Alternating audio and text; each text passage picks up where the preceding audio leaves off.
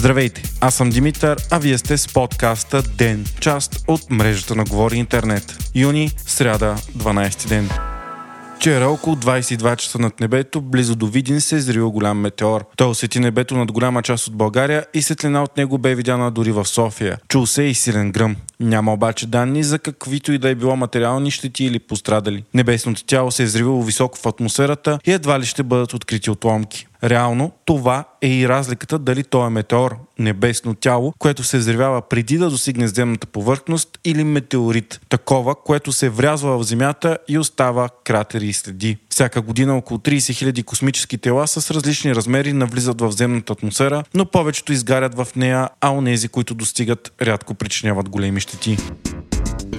НАТО ще разшири бойната си група в България, съобщи премиерът Николай Денков. Това се е разбрало на първия ден на срещата на върха на НАТО в Вилнюс. Групата на Алианса у нас ще прерасне в бригада и тук ще бъдат позиционирани допълнителни сили. Многонационалната бойна група на НАТО, разположена в България, беше формирана през март миналата година. Решението бе взето заради войната в Украина и опасенията за сигурността на региона. От тогава насетне НАТО засили военното си присъствие в Източна Европа и Балтийска балтийските страни и увеличи значително въздушните патрули. В момента в Литва се провежда една от най-важните срещи в Алианса в новата му история, като се дискутират темите за приемането на Украина, членството на Швеция и засилването на отбраната в региона на цяла Европа. Вчера генералният секретар на НАТО каза, че Киев ще се присъедини, когато всички страни членки са съгласни и когато изпълни условията. Едно от тях е да няма война на територията на страната. Украина обаче не получи точен график, което доведе до критики от страна на президента Зеленски. Зеленски. Друга важна новина е, че турският президент Реджеп Ердоган съобщи, че Анкара вече е готова да ратифицира членството на Швеция, с което отпада единствената пречка за присъединяването и към НАТО. Алиансът пък реши да разположи 300 000 военни в висока степен на готовност, както и значителна въздушна и морска бойна техника в региона, за да възпре ескалацията на конфликта в Украина и от опасения за атаки от страна на Русия.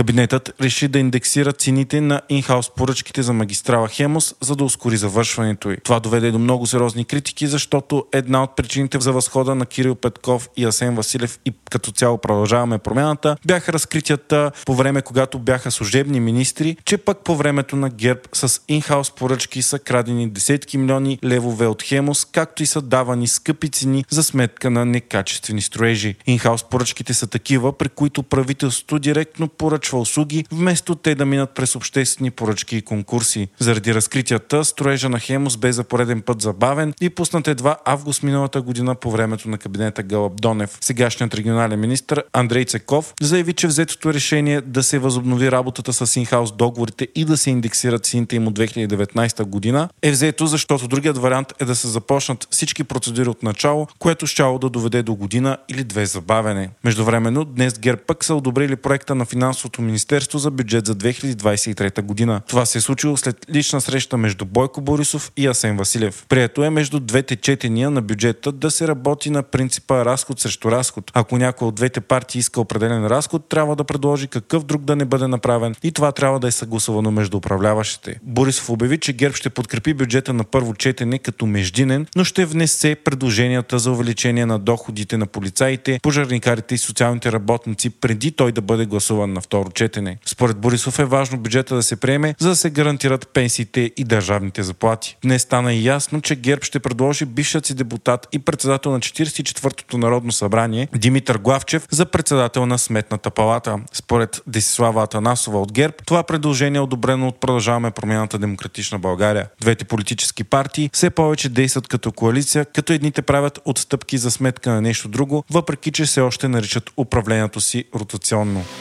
На 94 години във Франция почина роденият в Чехия писател Милан Кундера. Той е един от най-именитите писатели родени в Чехия и печели множество награди, като многократно е спраган дори за Нобел, който обаче така и не взима при живе. Кундера е най-известен с романа си Непосилната лекота на битието. Роден е през 1929 година в Чехословакия и е изявен критик на комунистическото управление, особено след прашката пролет, заради което и през 1975 година емигрира във Франция, а през 1979 чешкото му гражданство е отнето. Част от творбите си той пише на френски язик, а по-късно се определя като френски писател и настоява книгите му да бъдат смятани за френска литература. Вие слушахте подкаста Ден, част от мрежата на Говори Интернет. Епизодът подготвих аз, Димитър Панайотов, а аудиомонтажът направи Антон Велев.